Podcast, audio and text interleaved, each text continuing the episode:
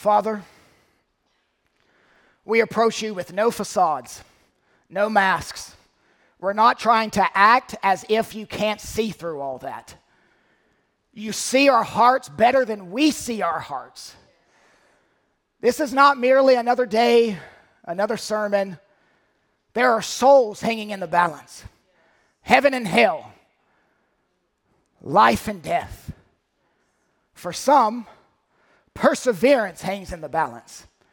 If you don't give it to these people, they will not make it. We feel the weight of this hour, the importance of this moment. We are a desperate people. We are a needy people. We are a rocked people, disoriented, shook. We are a dirty people. Our sins, they are many. Your mercies are more. Our doubts, they are numerous. Your assurance, it is more. Our wounds, they are deep. Your gospel healing, it is deeper. We plead with you to meet with an undeserving people. Set an appointment on your calendar to meet with us in your word. God, I have nothing of value to give these dear people apart from this text. You said your word would be milk and meat for your people, so I didn't bring donuts and a latte. These people need more than a sugar rush. They need hearty sustenance that will sustain them when they enter a world that hates the Christ they follow. Father, I'm not making this meal. I'm simply bringing it to the table. I'm the butler, you're the chef. Now, you know where we are. We are dry. We are wandering. Our lips are parched. Our stomachs are growling. Our soul's stomach. Spread a banquet in the wilderness. Let our parched lips drink this milk of your word. Let our souls experience the meat that's needed to sustain us. We open your word now with eager anticipation because we do believe these words dropped from your lips. We hunger for your word this moment more than we've ever hungered before. Our mouths are watering, our souls are anticipating, our hearts are leaping. This is the moment we've been waiting for all week. Our blessed privilege to sit under the preached word. The responsibility is now ours to remain attentive and undistracted, to possess disciplined minds. Even before we feast, we thank you for this meal spread before us. Help us to take our time with it and savor every bite. This is our corporate plea. Amen. I bring you from 1 Corinthians 11 covered heads and broken bread. This is often the proof text for why men shouldn't wear hats in church and why women should wear head coverings. Even if those head coverings turn into elaborate hats like women wear to the Kentucky Derby, those fascinators half hats that are floral arrangements for the head. They can become quite the spectacle, sometimes bigger than the head they are on.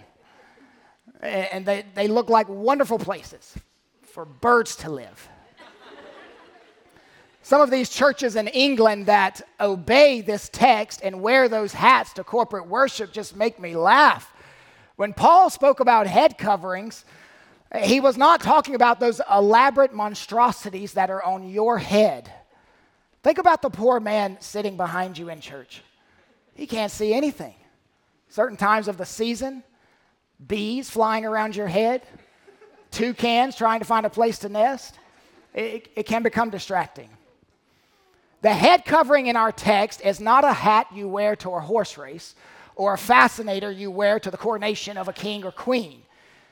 It's not surprising that we take God's commands and try to use them for attention grabbing opportunities.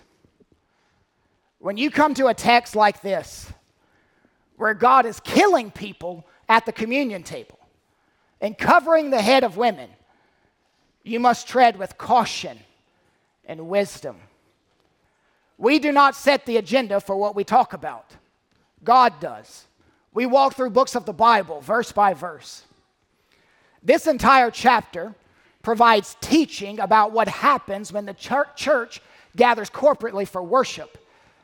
It centers around issues related to behavior in church meetings. There are two movements in the text honoring headship and public worship, chapter 11, verses 2 through 16. Honoring one another at the Lord's table, chapter 11, verses 17 through 34.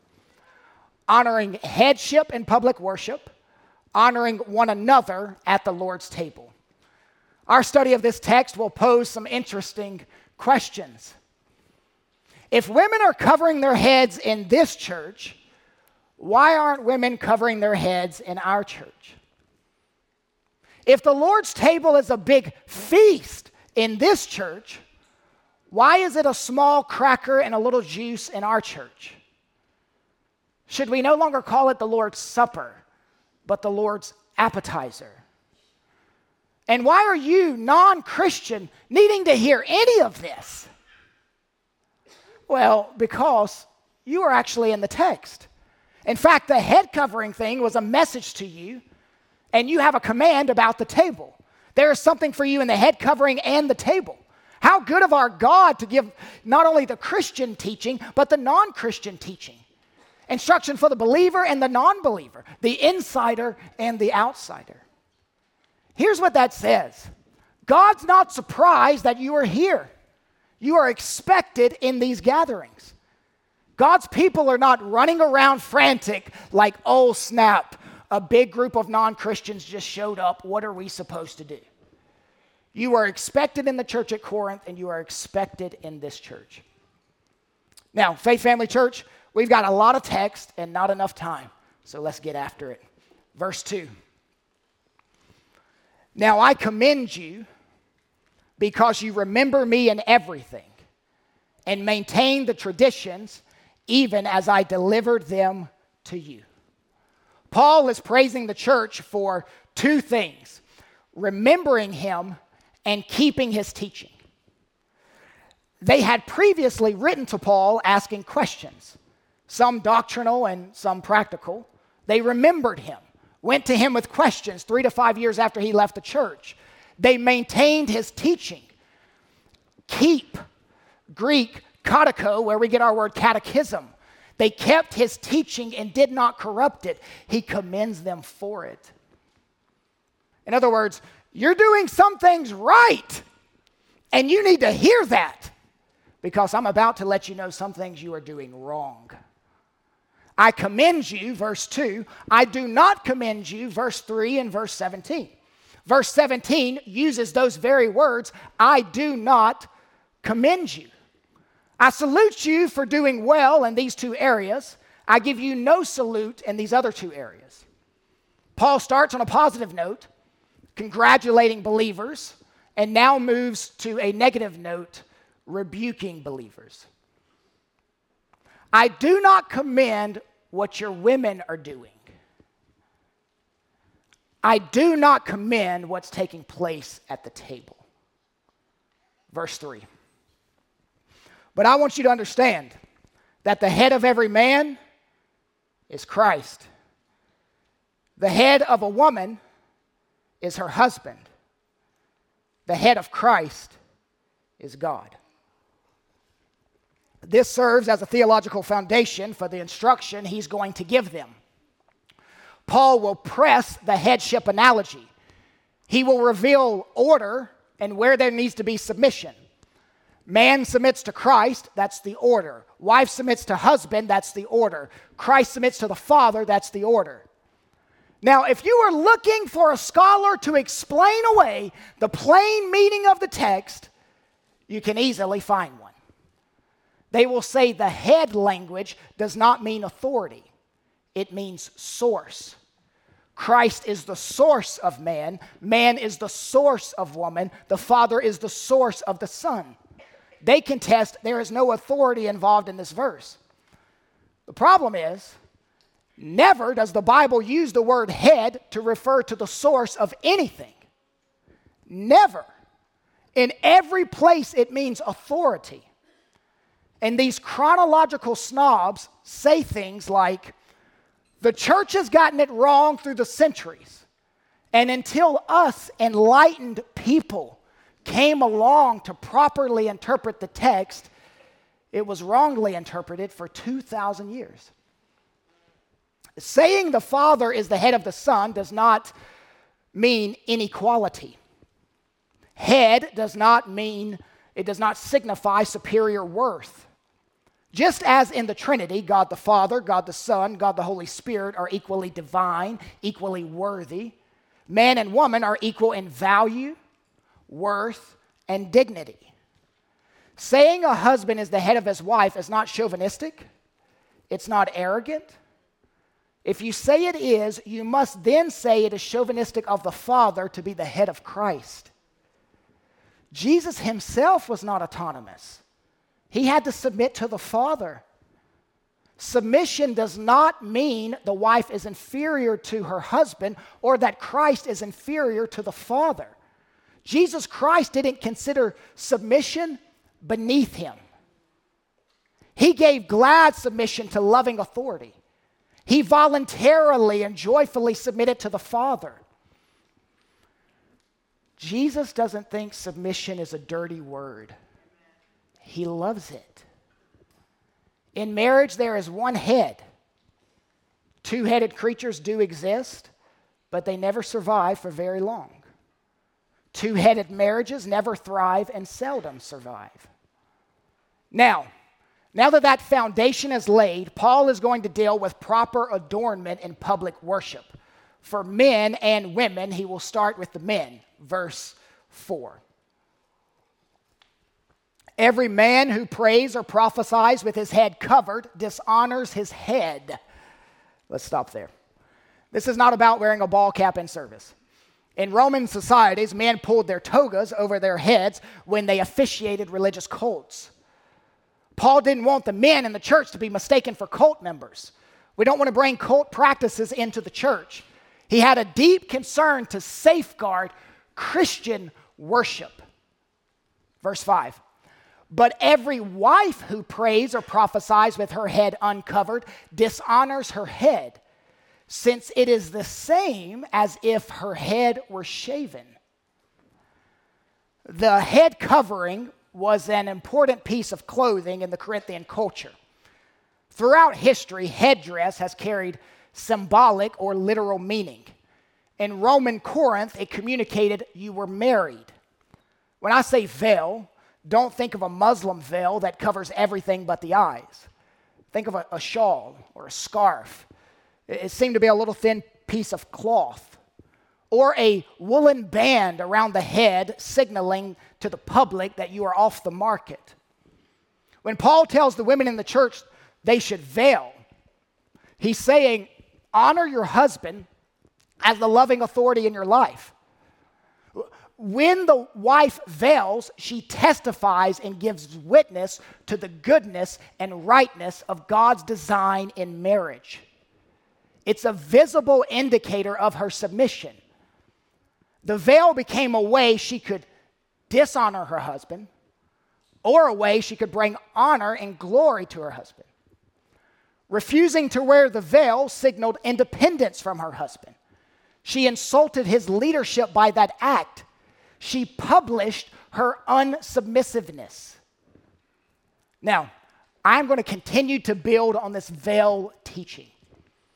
Contextually, this unveiling seemed to be more than just a social indicator of the marital submissiveness to her husband.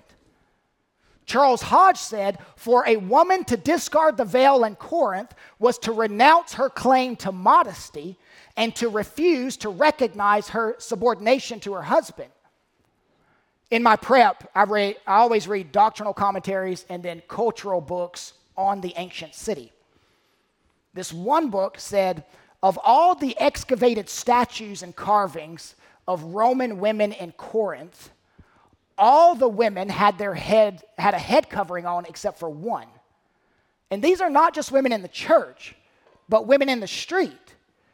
In, in that one case that a woman was found without a head covering was believed to be with her husband in her home. They were sculpted while in their home.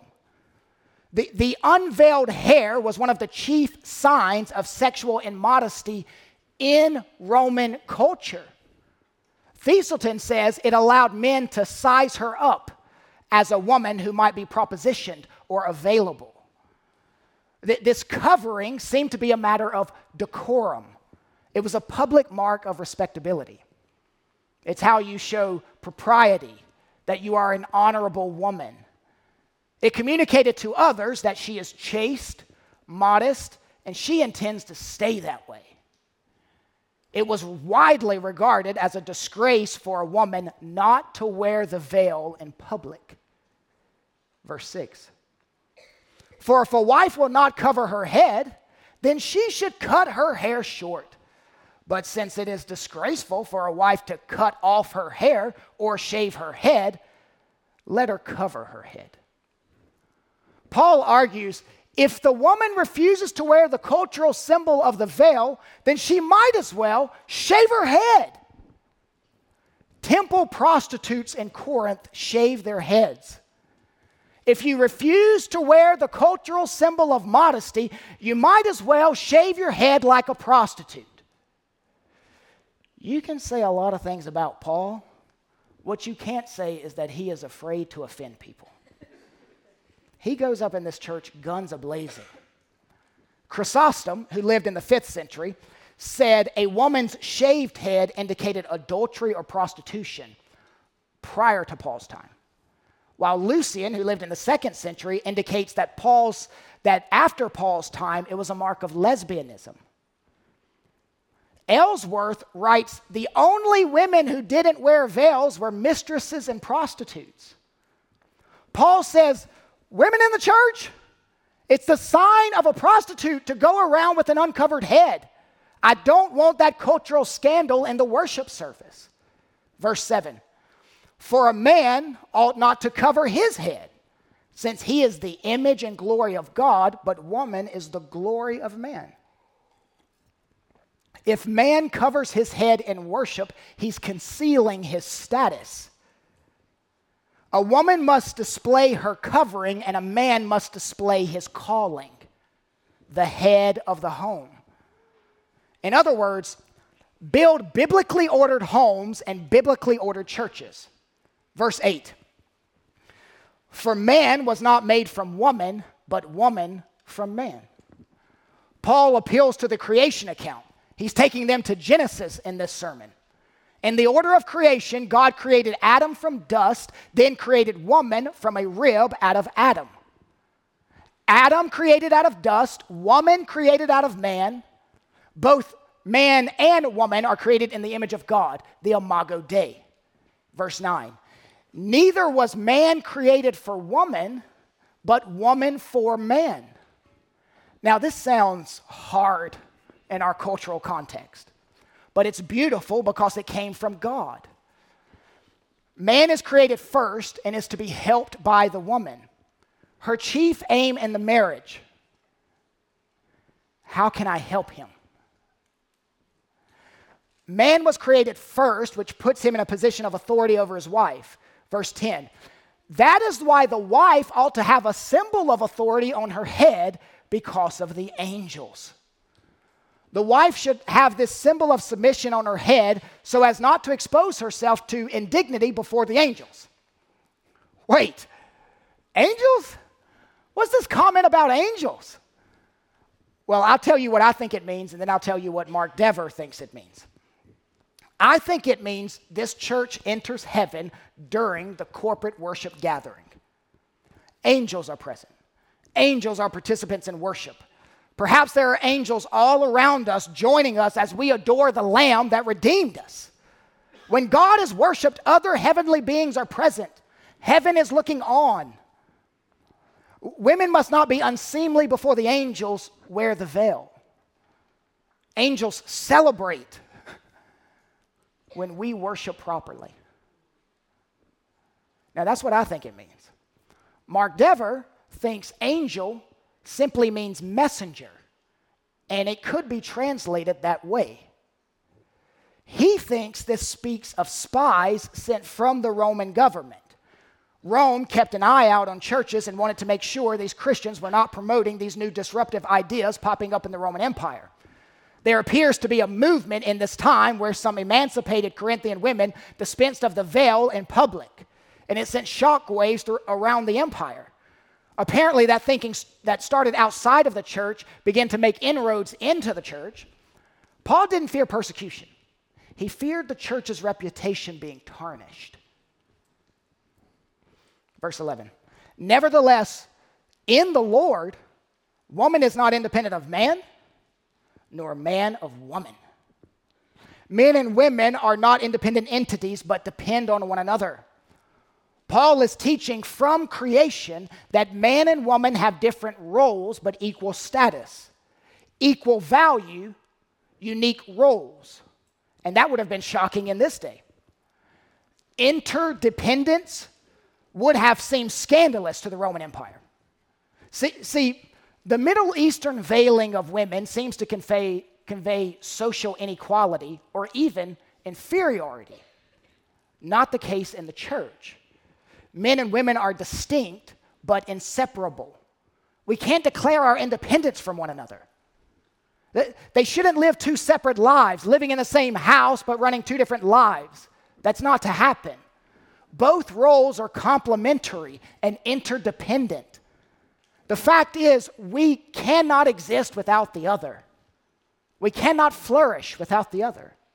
Verse 12 For as woman was made from man, so man is now born of woman, and all things are from God. Woman first came from man, but now every man comes from woman. The first woman came from the rib of a man. Since then, every man has come from the womb of a woman. Verse 13 Judge for yourselves. Is it proper for a wife to pray to God with her head uncovered? Culturally, in the church, everyone would have said no. They knew it was rejecting the authority of her husband. How can, we, how can you pray to God when you're currently rejecting what God has asked of you? Verse 14 Does not nature itself teach you? Pause here, would you? I want you to see that Paul argues first from shame, then he went to creation, now he's going to nature shame, creation, nature. He's arguing for women to wear this cultural symbol of modesty and submission. Let's pick it up, verse 14. Does not nature itself teach you that if a man wears long hair, it is a disgrace for him? By nature, Paul means universally accepted norms and customs. The hair of men and women are generally speaking quite different. Hair length was a part of the noticeable gender distinction. Nature hardwires this into us.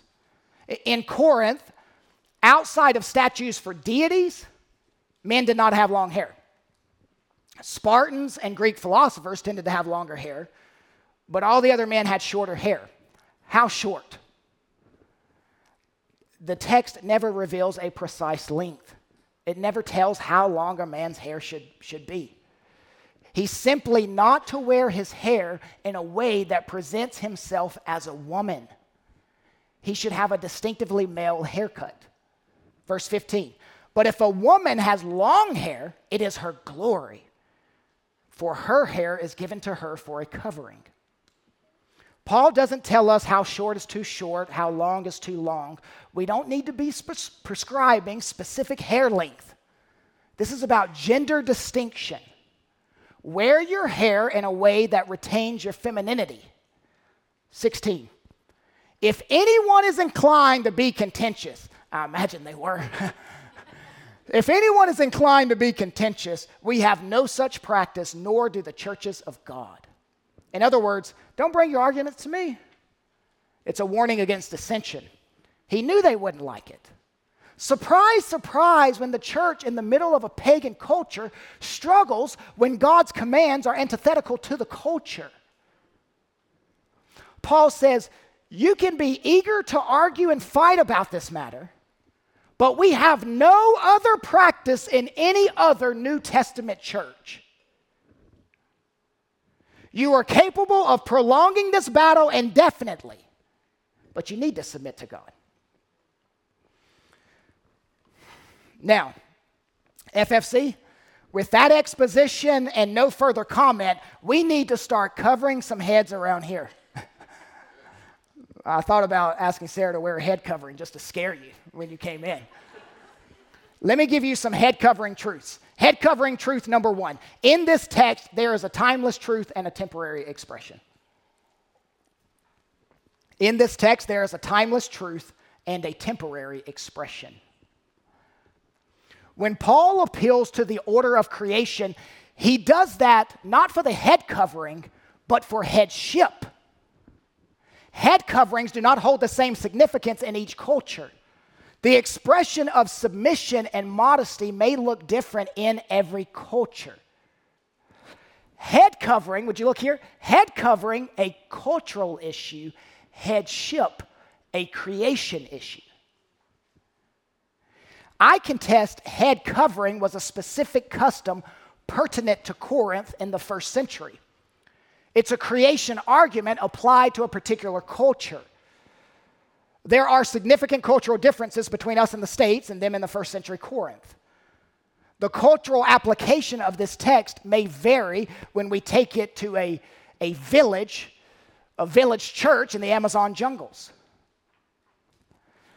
If I thought this text truly called for head covering, I would teach it and encourage my wife to wear it. If we were the only people on the planet doing it, it wouldn't bother me. But I really do not believe that is what the text is calling for. The timeless truth, submit to your husband. The temporary expression, wear head coverings. The timeless truth, submit to your husband. The temporary expression, wear head coverings. Just like the command to greet one another with a holy kiss in 2 Corinthians chapter 13 verse 12 and 1 Thessalonians chapter 5 verse 26 just like that is a temporary expression of a timeless truth so it is with this head covering issue we do not tell our greeters to kiss each person on each cheek as they come through the door for corporate worship that is not part of their responsibility. If they tell you it is, you come to us. the charge is a cultural expression of a larger command of Christian love and gospel warmth.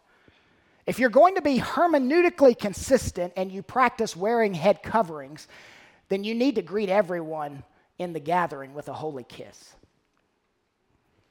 For any churches that practice this, or the Amish, I say this is a misunderstanding of this truth the timeless truth and the temporary expression. Head covering truth number two. Every conservative scholar agrees on the timeless principle. There is some disagreement on the temporary expression. Every conservative scholar agrees on the timeless principle. There is some disagreement on the temporary expression. This passage has generated much discussion among biblical scholars. The complexity of it continues to vex some interpreters. And just like every debate in church history, it is best solved with one of my charts. there are three positions on the veil to veil, not to veil, the hair is the veil. To veil, not to veil, the hair is the veil. Let's look at to veil. Who holds this position, to veil? R.C. Sproul, Martyn Lloyd-Jones, Augustine, Tertullian, John Chrysostom, John Calvin, and Martin Luther. They're actually debated. They both commended women to, to cover their heads in public assemblies, but both noted it was a matter of custom. Uh, Matthew Henry, John Wesley, Charles Spurgeon, A.W. Pink, Charles Ryrie, John Murray, John Knox, William Tyndale, Mark Minnick. Quite a few of, of these were in a culture and time where veiling was just prominent. Uh, R.C. Sproul, I think, gives the best argument that can be made for it, but I, I don't agree with it. But it is a tight argument. In all, in all these charts that I'm about to show you, I tried to pull people from the Gospel Coalition Circle, the Nine Mark Circle, the BJU Circle, the Ancient Circle, the Presbys, the Baptists. I tried to give you conservative scholars who land differently than where I do. If someone in this church in good conscience said, This is where I'll fall on it, then they are free to wear head coverings here. This is not something we're going to pull off your head. One of my mentors, Stephen Davey, pastors in Cary, North Carolina, has a staff member and wife who hold to this conviction, and it's fine in the church. Now let's look at who holds to the veil, who holds to the other, the second position, not to veil, that it is a, a temporary custom.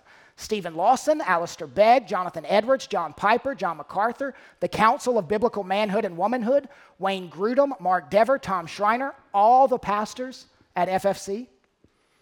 Denny Burk, Stephen Davey, Ligon Duncan, Kevin DeYoung, Daniel Akin, Tim Keller, D.A. Carson, Al Mohler, James Hamilton. Basically, any, any known writer and author that is not in the first column, not on the first chart, this is, this is their view.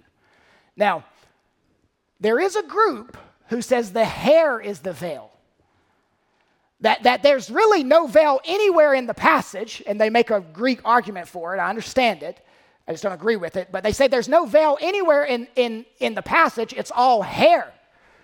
And, and it's about a provocative hairstyle. So, hair is the veil, Doug Wilson and David Garland. Here's what I want you to understand no matter where you fall on the chart, everyone agrees on the timeless principle. Head covering truth number three Wives, obey this passage by submitting to your husband's leadership. Wives, obey this passage by submitting to your husband's leadership. I would never tell anyone to submit to abusive leadership. If you are abused, get out. I want to give that qualifier before I unpack this. We submit to Christ. He does not oppress his people, he does not abuse them. This is not dictatorial dominion. Husbands should exercise their authority in love, not tyranny, like the father did with the son. Headship, submitting to your husband, is not oppressive or misogynistic. Affirming your husband's leadership is submitting to God's divine design. Don't minimize submission in marriage. Wives, this is the role God has called you to in your marriage. Mark Dever said, you could compare this refusing to wear the veil to refusing to wear a wedding ring or refusing to take the last name. That's a legit comparison, but you know it's more. What are you not submitting to your husband on right now? Fighting him on this one issue. In the text, it was the veil for you, what action is portraying a lack of submission to your husband? This is specifically in the gathering. There are many ways a wife can fail to honor her husband in public worship. Talk about him in a negative way, say something sharp in a crowd of people. Head covering truth number four. Husbands, obey this passage by leading your wife as you are commanded to lead her. Obey this passage by leading your wife as you are commanded to lead her. Kyle, my, my wife doesn't want to be led. You don't know my wife. If she is a Christian, she will always struggle with submission because of the fall. But the Holy Spirit in her will move her and is always moving her to submit to her husband. Young married men, you are to lead your home. This is not something that is old fashioned. This is the gospel order. Don't talk to me about being gospel centered when you are not leading your home. Head covering truth number five. Obey this passage by recognizing God's order in the church. Obey this passage by recognizing God's order in the church. These women in the church at Corinth were not honoring God's design for the church. They were not honoring God's design for leadership in the church. Paul is clear on this. It's not just a home issue, it was a church issue. They were grabbing for authority in the church. There is nothing regressive or dictatorial or heavy handed in God's design for marriage or in his design for leadership in the church. When you question God's design, you question his character, his wisdom, and his competence. When you question God's design, you question his character, his wisdom, and his competence. If you can trust God for your salvation, you can trust God for gender roles within the home and the church. As a congregation, we are committed to a complementarian view of marriage. Men have headship in the home and leadership in the church. I recommend Grudem and Piper's book on this, and I also recommend one of our statements of faith on this. The church at Corinth was told in verse 2 You have kept my teaching.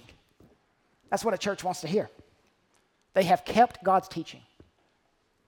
If we were egalitarian, Paul could not say to us, You are holding fast to my teaching. If we allowed women to be pastors and elders or to teach and preach the corporate worship, Paul could not say to us, You are holding fast to my teaching. And you say, Wait a minute, Kyle, I didn't know this church taught that. We do. We teach it because the Bible teaches it. And if you didn't know we taught it, then you've only been here for about three Sundays. You will hear this taught in women's Bible studies. We have a lady in our church who has been teaching women's Bible studies for longer than I've been alive.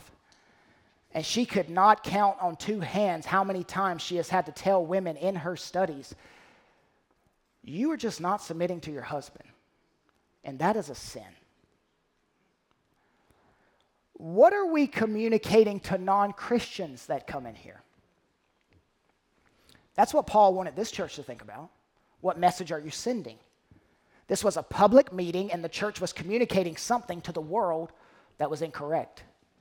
Even when someone walks into the corporate gathering, God's order needs to be evident. Men leading. We must be zealous for the glory of God in corporate worship.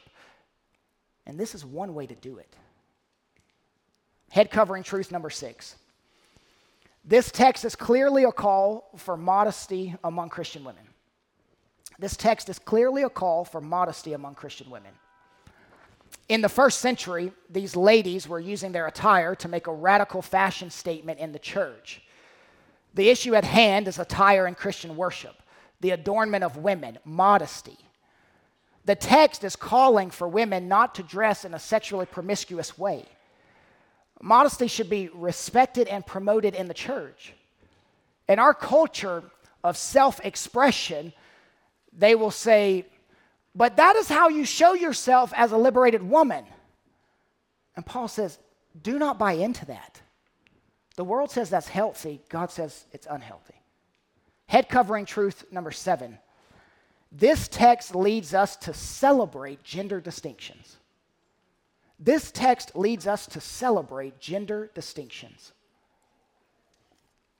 In the text, Paul says there are clothing and hairstyles that communicate femininity. The men are not to display femininity in their clothing or hairstyle. That is the text. Don't wear the veil, don't wear long hair.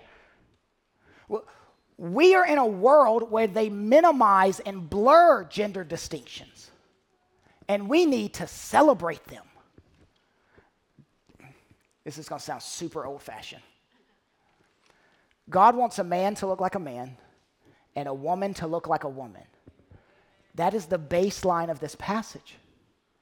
Hairstyles and dress may be different from culture to culture, but the need to show the distinction is not different. Hairstyles and dress may be different from culture to culture, but the need to show the distinction is not different. School aged children. I want you to, to look at me, you little ones. School aged children. If your teacher tells you that you can choose your gender, the Bible says differently. God says differently. Creation says differently. The church is not to undermine gender distinctions. Gender is not socially constructed, it is garden constructed. Be bold in your culture that attempts to blend the genders. Don't be silent, speak out. Historians tell us there was a large gay and lesbian community in Corinth. Transgenderism was a big thing there too. Cross dressing was common by both genders. Winter, a cultural historian who wrote a book entitled The Influence of Secular Ethics and Social Change in Corinth, says the adult male inhabitants of Roman Corinth did not wear their hair long, for to do so indicated their denial of masculinity and would be viewed as parading as homosexuals. End quote. Corinth was acting like these gender distinctions didn't exist.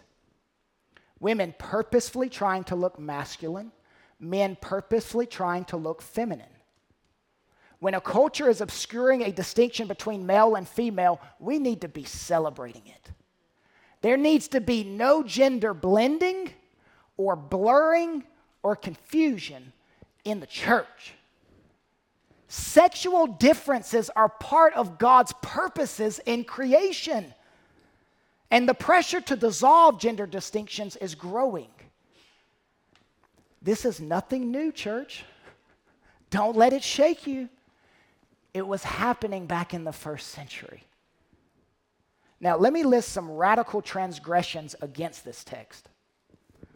Some radical transgressions against this text cutting off body parts, men taking feminizing hormone, hormone pills, women taking masculinizing hormone pills, wanting to be called she when God says you are a he.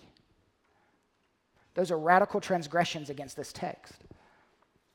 On a personal level, thank God for your gender. Amen.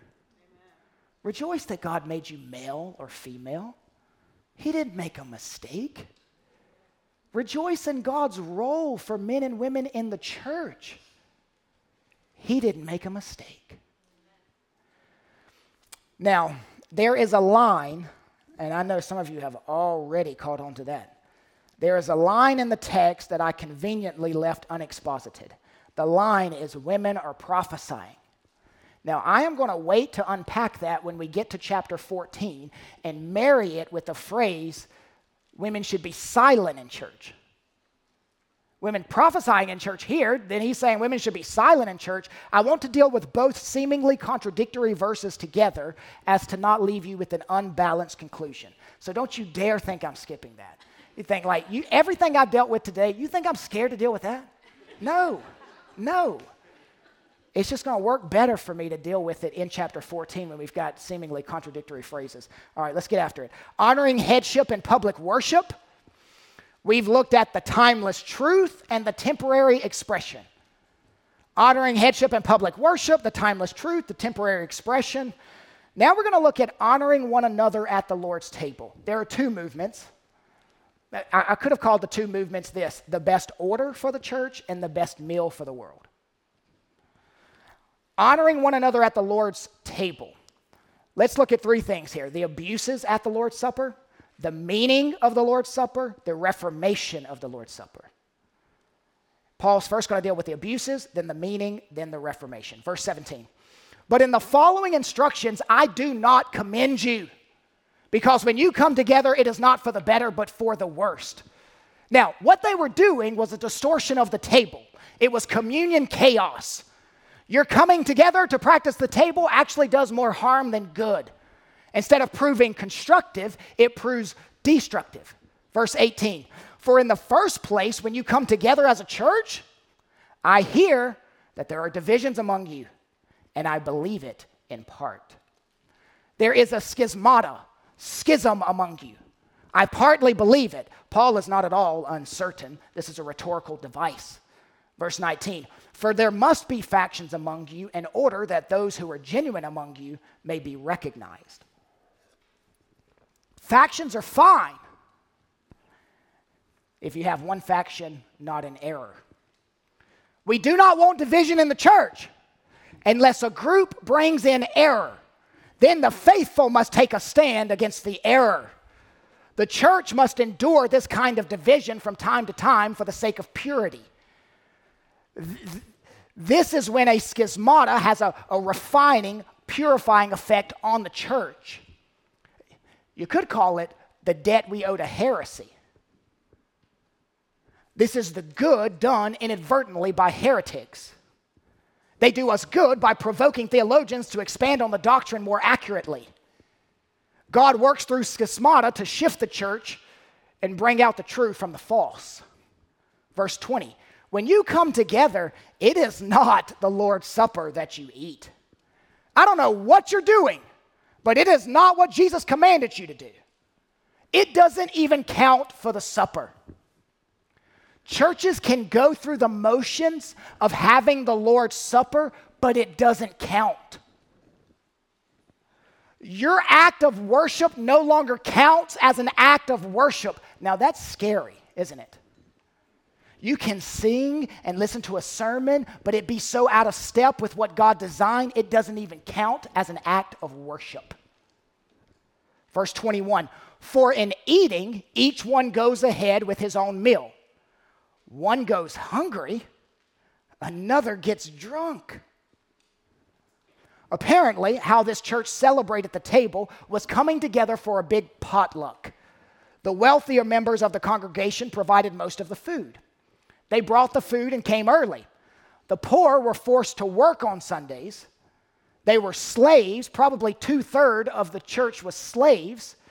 And by the time they finished work and came to the gathering, there was no food left. The upper crust Corinthians, the well to do members, were your haves. The poor slave Corinthians were your have nots. And the haves were getting together early and they were crushing the buffet line. Some people in the church grow out, go out hungry, and, and some have to be carried out drunk. There's always hope for a church. They were getting DWIs coming out of the church. DDWI, driving donkeys while impaired. this is not a bar. This is a church. This is not a buffet line. This is the Lord's table. When they go to take communion, they're not thinking about Jesus, they're thinking about themselves. And this was likely the only meal some of these poor had all week. This division followed economic and social lines. Verse 22. What? Do you not have houses to eat and drink in?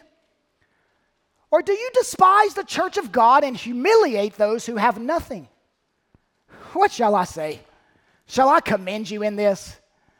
No, I will not. They were humiliating the poor. By the time the poor arrived, the prime rib was gone and, and nothing was left but crackers and squirt cheese. Paul unleashes a blistering interrogation, question after question. I would never have believed you would have stooped to that, to that level. You can't treat your brothers and sisters in Christ like this. Paul heightens the, uh, Paul highlights their insensitive behavior of the social elites, the, the abuse at the table. This is how the world does tables. This is not how the Lord does his table. Your activity is virtually indistinguishable from a Corinth banquet. Their behavior marginalized members in the church. They didn't understand. There is no rich or poor when we come to the table. We are all beggars. Now, people sometimes say to me, In the New Testament, the, the Lord's table was a big feast, and it looked nothing like what you guys do today. Here, it was a big feast, and Paul rebuked them. He said, This is not what it should look like. This is not a dinner party. The purpose of the table is not to fill your stomach. That's not the purpose. You have a kitchen at home for that, you have a restaurant down the street for that. The purpose of this meal is not to fill your stomachs. This, this does not need to be a massive potluck. That's not the point of the meal. This is a picture meal, not an actual meal. This is a picture meal, not an actual meal. Verse 23 For I received from the Lord what I also delivered to you that the Lord Jesus, on the night when he was betrayed, took bread. Paul is taking the church now back to the instruction manual. They are out of step with the meaning of the Lord's Supper. And he brings them back to our, our Lord's very words of institution. Jesus handed it to the 12 disciples on the night he was betrayed. Jesus instituted this at night. Many churches only observe it at night. Verse 24 And when Jesus had given thanks, he broke it and said, This is my body, which is for you. Do this in remembrance of me. And I'm completely depending on the Holy Spirit to make this come alive to you. Jesus wanted the church to mentally reenact the redemptive experience. The meal is dramatic actualization of placing ourselves there. Were you there when they crucified my Lord? Yes, I was. The Lord's table is a little drama of Christ's broken body you break the bread to show the painfulness of Christ's death. He went through agony. This bread, the text says, represents Christ's body for you. The atoning value of Christ's death is for you. He is emphasizing the vicarious work of Christ. What took place took place for you. Verse 25 in the same way, Jesus took the cup after supper, saying, This cup is the new covenant in my blood. Do this as oft as you drink it in remembrance of me. There is symbolism in our observance. There are various spiritual truths conveyed to our physical senses. The bread is the emblem of his body, the cup is the emblem of his blood we remember that his death was violent and bloody. He died by wounding. We, we take notice that his blood covers all our sin. The Lord's Supper is savoring the new covenant that binds people together. Paul understands Christians to be members of a covenant community in covenant relationship with one another. Verse 26 For as often as you eat this bread and drink the cup, you proclaim the Lord's death until he comes. This is an important element not found in many places in the New Testament. The Lord's Supper is preaching. Calvin spoke of the supper as the visible word. You tell the old, old story over and over until he comes. Every time you do this, you reenact the crucifixion. The Lord's table is an evangelism meeting, it is the gospel in picture. John Piper says we proclaim it to ourselves to sustain faith, and we proclaim it to non believers to awaken faith. The gospel made visible. When you go to this table, we are preaching hope to one another. He's coming soon. Trust Him and press on. Christ is enough, dear sister. Press on. He's going to sustain you, dear brother. Keep pressing on. These promises are edible and tangible. Grab hold of them. This meal is both somber and celebratory. It's not either or, it's both and. We are remembering a death that's solemn, that's serious, that's contemplative. We are anticipating a second coming that's celebratory, cheerful, exciting. We come now to the reformation of the Lord's Supper. The reformation of the Lord's Supper. Paul gives a roadmap to correct the abuse. Apparently, God's church through the ages tends to gravely err in their celebration of the Lord's Supper.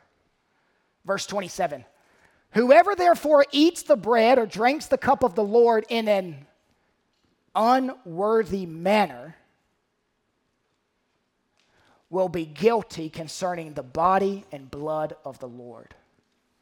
You say, Kyle, I'm, I'm not worthy enough to come to the table.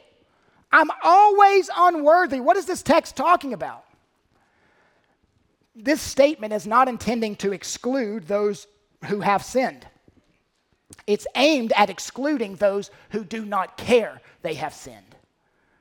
There are no perfect people sitting at the Lord's table. We are all debtors to grace.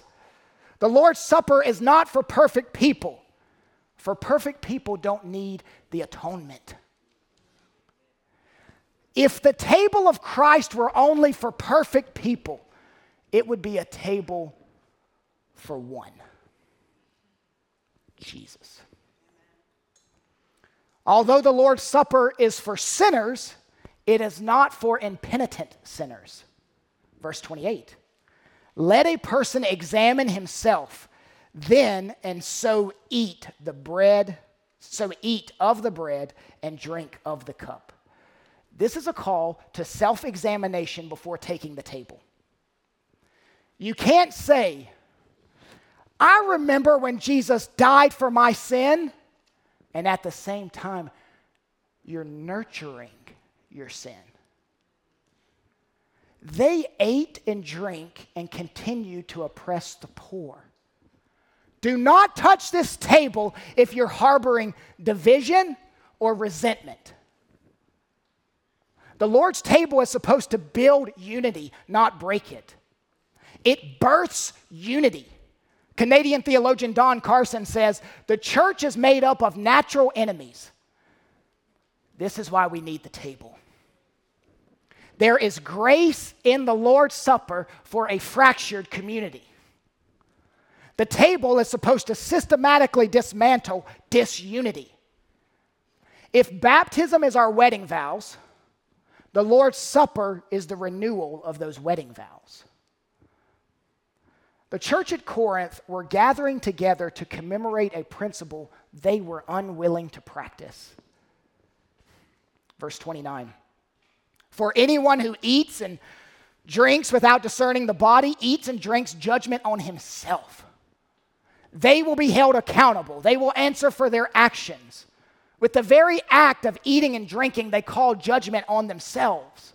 Verse 30 that is why many of you are weak and ill, and some have died. Paul relays the warning. This is God performing church discipline because the church refuses to. This is God fencing the table because the church refused to. Carelessness with the table leads to dead people around the table. Churches do not need to minimize the seriousness of violating the Lord's Supper. Spiritual sin can result in physical judgment. We fence the table here because we are protecting you in light of these serious warnings. Some people are sick because they kept taking communion without really being repentant. Some of you are visiting. Don't ever be a part of a church that doesn't fence the table. Verse 31. But if we judge ourselves, truly, we would not be judged. But we are judged by the Lord. We are disciplined so that we may not be condemned along with the world. You would not be exposed to this if you evaluated your soul before coming to the table. If we properly take care of things, then God doesn't have to step in. If the Corinthians took time to evaluate themselves, none of this would have happened. 33. So then, my brothers, when you come together to eat, wait for one another. Here's a thought before stuffing your gullet, wait for the poor. Then, when you come together, it won't be for judgment. It won't be for the worse anymore. It will now, in fact, be for the better. 34. If anyone is hungry, and after this sermon, the church is saying, Amen. You are preaching a long time. I got a little bit more left. If anyone is hungry, let him eat at home, so that when you come together, it will not be for judgment. About the other things, I will give directions when I come. Paul, like me, knew they can't handle anymore. If you want to be full of food, stay home. If you want to be full of the Lord, come on.